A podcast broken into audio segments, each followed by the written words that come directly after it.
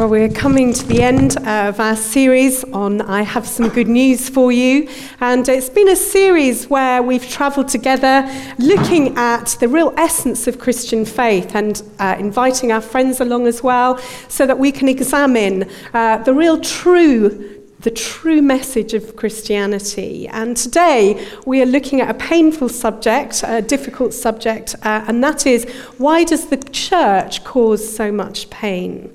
Why does the church cause so much pain? And historically and currently, the church has always sadly done that.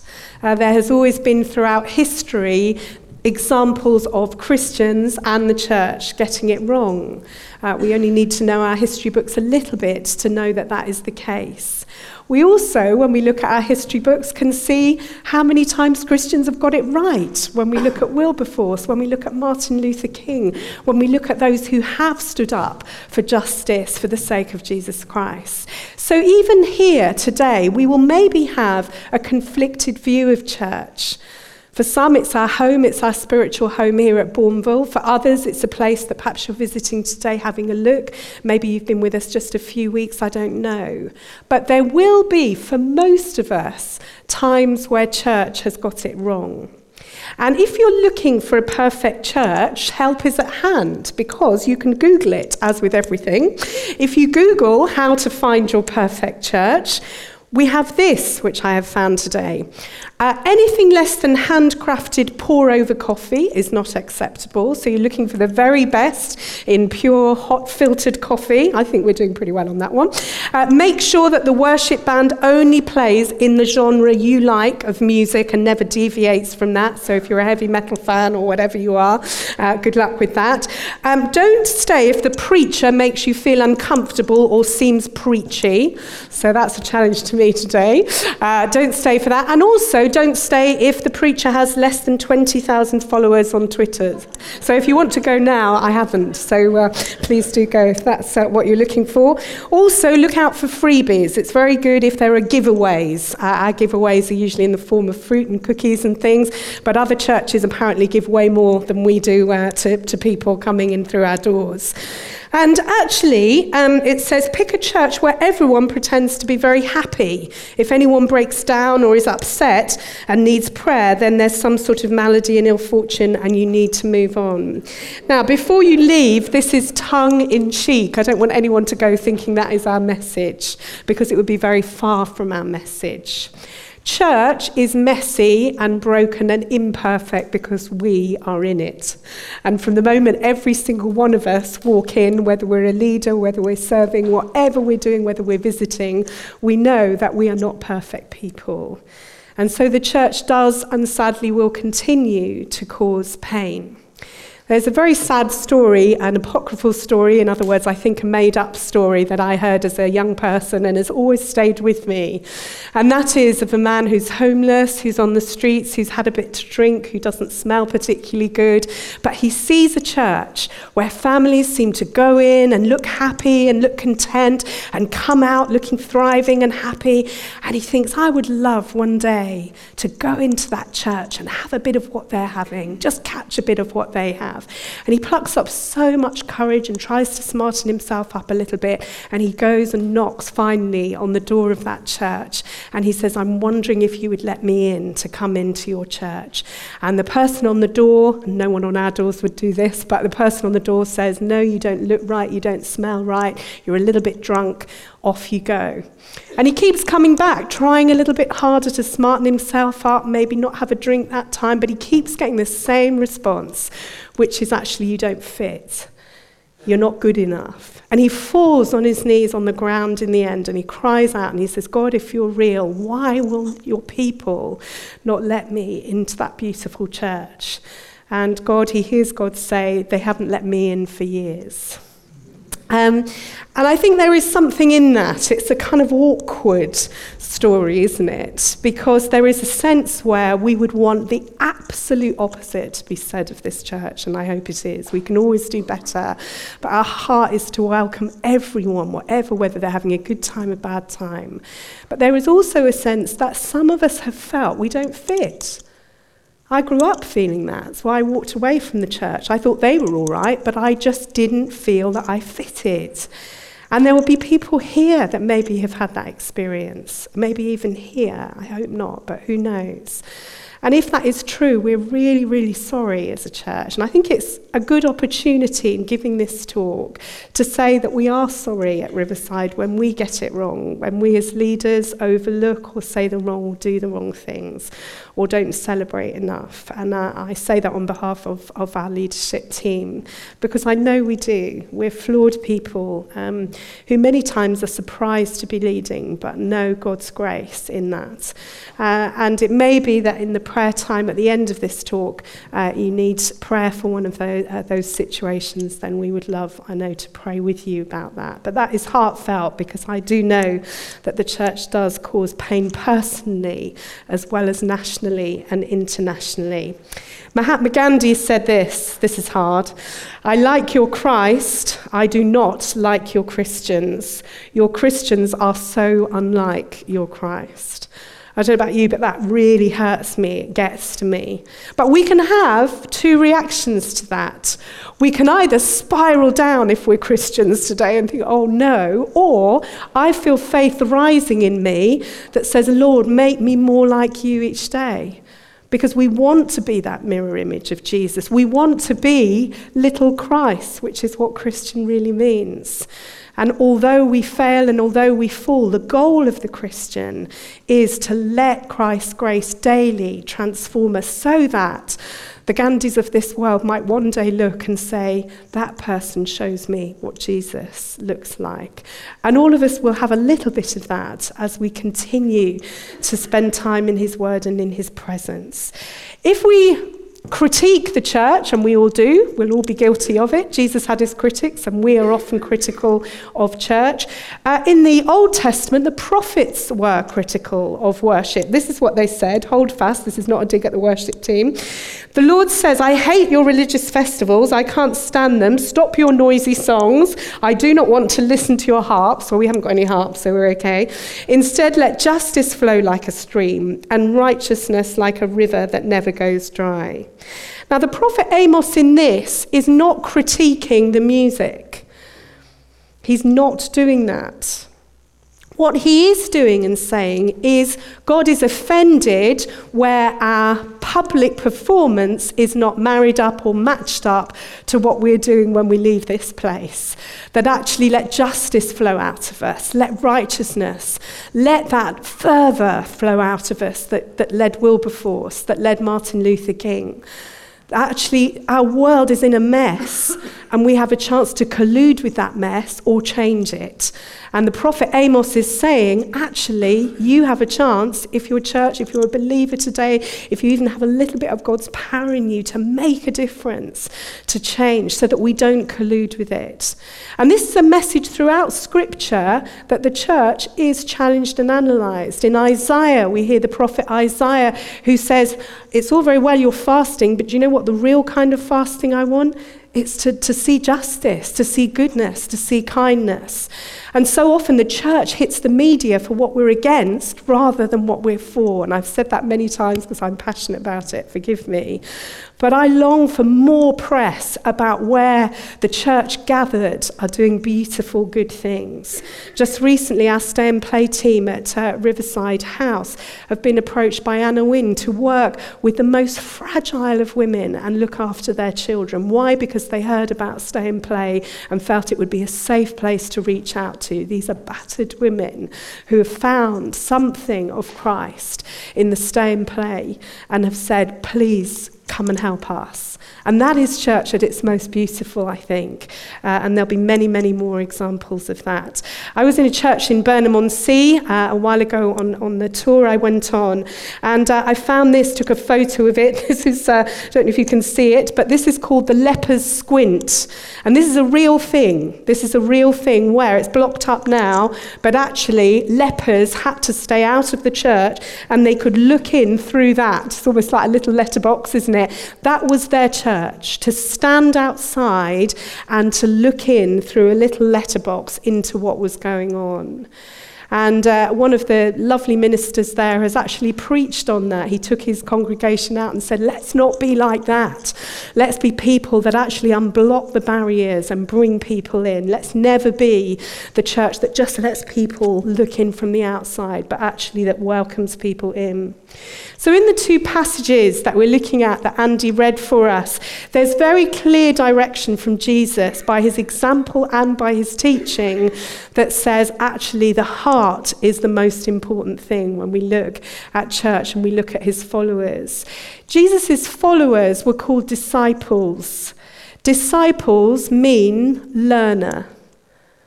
I don't know how good you are with learner drivers. I think I'm getting better, um, but I'm a little bit impatient still, if I'm honest. If I've tailgated you recently, I think I'm getting better.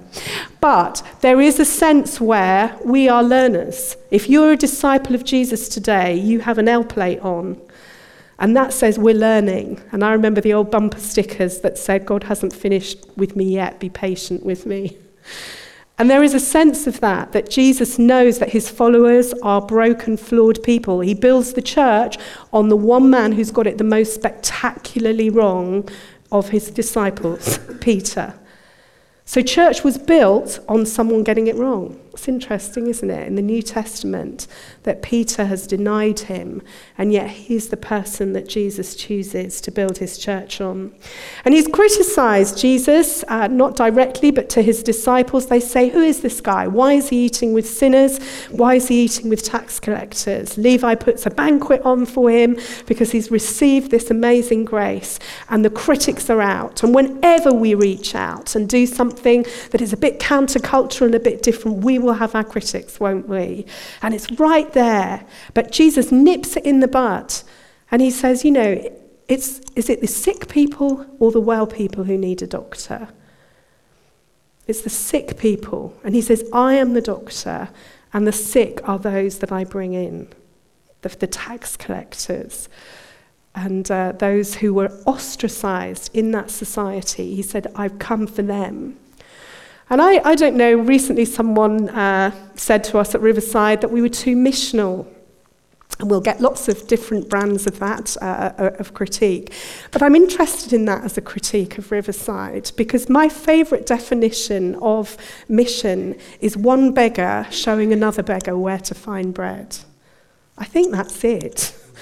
When we really boil it down, it's saying, do you know what, we've found something that has changed our lives, changed our families, changed our hope, changed our hope eternally. And we want to share that bread with anyone that feels that they would like to know that and experience it for themselves. Tim Keller says this, because they think of Christianity as a self-improvement program, they emulate the Jesus of the whips in the temple, but not the Jesus who said, let him who is without sin cast the first stone. We can all get a little bit judgy, can't we? We can all suddenly become a little bit judgy of other people. And what Keller, Tim Keller is saying here is actually he's reminding us of how Jesus dealt with that.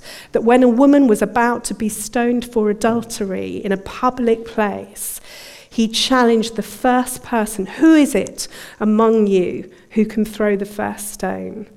And silently, if you picture it, if you evoke the scene in your head, the pride and the ballast that was going to throw, suddenly there's that check in everyone, I can't do it. And there's that resonance again for us that church is messy because we're in it. That we bring that sinful nature to the grace of Jesus.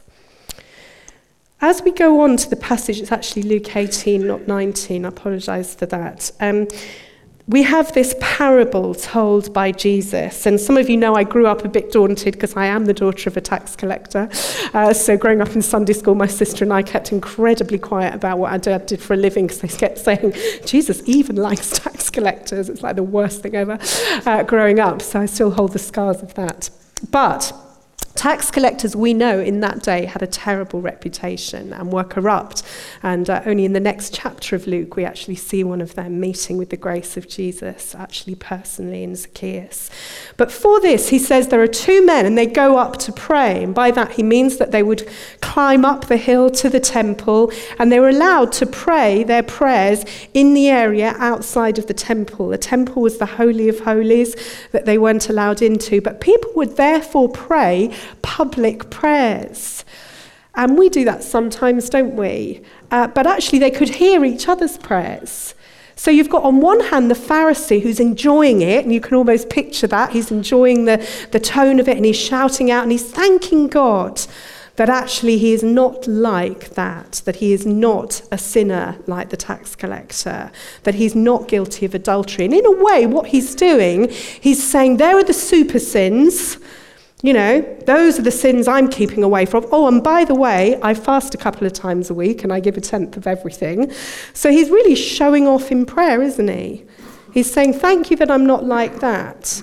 And then there's the tax collector, and people would normally have prayed very straight and standing up, but he's not. He's bent over. He's downcast because he knows that he's hurt God. And he just says, have mercy on me, a sinner. And his whole posture is that I can't look at God, I don't feel able to face him. And in all of our lives, there will have been, I think, moments like that, where we identify that actually, who are we, that the Almighty God would love us enough to send his son Jesus, and yet he has done that for each of us. And there's that absolute shame in all of us that says, I'm not worthy. And I think most of us here, when we heard the story read, would say, I know that feeling. However, I'm going to challenge us slightly to think, I also think we know what it is to stand where the Pharisee stands, if we're truly honest. Because sometimes we can judge other people and say, well, that's a super sin, and my sin's not as bad as that. Now, I hope that we're not guilty of that, but I think sometimes we might be. And actually, the Bible says all sin is sin. Yes, there are much bigger effects to something like adultery, painful, deep, lasting effects that make that an incredibly painful sin to get caught up in. But there is grace for that. And that's what the Pharisee is missing. He's missing out on grace. He hasn't got that actually all of faith is reliant on the grace of Jesus Christ. The Christian faith centers itself on that, on the, the tax collector bowed down and saying, I'm a sinner saved by grace. Uh, Dietrich Bonhoeffer uh, colluded with the Nazi regime uh, to a point, and then saw what was going on and thought, no, I will not sign up anymore. And he started three independent churches that would not sign up to Hitler's movement. And he wrote letters that actually were subversive about his faith, and that he couldn't see any match at all with what Christians believed and what was going on. And he wrote this, which I think is beautiful. He wrote, pain is a holy angel. Through him, men have become greater than through all the joys of the world. The pain of longing, which often can be felt physically, must be there, and we shall not and need not talk it away. But it needs to be overcome every time, and thus there is an even holier angel. That is the one of joy in God. It's uh, quite a deep message, I think, that. Uh, but one of the things Bonhoeffer believed is that society craves joy, happiness, uh, things going well. But the greatest of teachers, he has found, has been pain. And when the church has hurt us, when individuals have hurt us, when people in our own families maybe have hurt us, and I know that the church has been quite abusive in history uh, through the years, there's a sense where we either distance ourselves completely and say, never again, or there's a sense where we walk back into that and we say, God, would you please help me to forgive? Would you give me the grace and mercy to forgive and move on? And actually that becomes a source of great joy. And I know for myself, in, in my life, um, there have been things that I've found incredibly hard at the time to forgive. But actually, when we move on, there is a joy that is given to us that is not of human making, uh, that is of the Spirit of God. And uh, I truly, truly believe that. I found this poem, some of you will know it, but I, uh, I thought it would be a, a good place to end uh, as we look at why the church causes pain. When I say that I am a Christian, I'm not shouting that I'm clean living. I'm whispering I was lost, but now I'm found and forgiven. When I say I'm a Christian, I don't speak of this with pride. I'm confessing that I stumble and need Christ to be my guide. When I say I'm a Christian, I'm not trying to be strong. I'm professing that I'm weak and need his strength to carry on. When I say I'm a Christian, I'm not begging of, I'm not bragging of success. I'm admitting I have failed and need God to clean my mess. When I say I'm a Christian, I'm not claiming to be perfect. My flaws are far too visible, but God believes I'm worth it. When I say I'm a Christian, I still feel a sting of pain. I have my share of heartache, so I call upon his name. When I say I'm a Christian, I'm not holier than thou. I'm just a simple sinner who received God's good grace somehow. And as we respond to this question, why does the church cause so much pain? It occurs to me that there may be different responses. One may be that you do need prayer today uh, for where the church or Christians have hurt you. And just to confess it to someone and to have them pray with you is a powerful thing. That might be just someone you've come with. Uh, it might be that you want to do that with our prayer team over by the banner. But I recognise that's quite a hard and personal thing to do. So you might want to do that where you're sat. Uh, but there's also that sense of faith rising in us as church to say, let's be those that do mirror the Christ that has forgiven us, that actually do Do those things where we stand up for justice and righteousness, where we are that river that flows out of the temple into our lives. Uh, fanaticism has often been associated with faith, and I was reading about that, and I think sometimes we think the more fanatical people are, then the more Christian they are, when actually the gospel doesn't say that. The gospel says if you're fanatical, you're almost saying, I have no need of God, like the Pharisee. It's all about works, but actually it is about grace. It is about receiving his grace, and actually we can be deeply committed to Christ without that fanatical uh, sense that the Pharisee has in the story. And the deeper commitment we make to Christ, the more I believe he will change us to be the church that he longs for us to be. I'm going to invite Ben and their band uh, back, and they're going to introduce a song to you that some of you will know, uh, but some of you it may be quite new. And I think that's a good opportunity for us to be still a bit and to take time uh, as they sing to just let the words of this um, resonate with us and maybe even pray them for ourselves. And then after that, in the second song, there will be opportunity to go for prayer or maybe prayer with somebody that you've, uh, that you've come with this morning.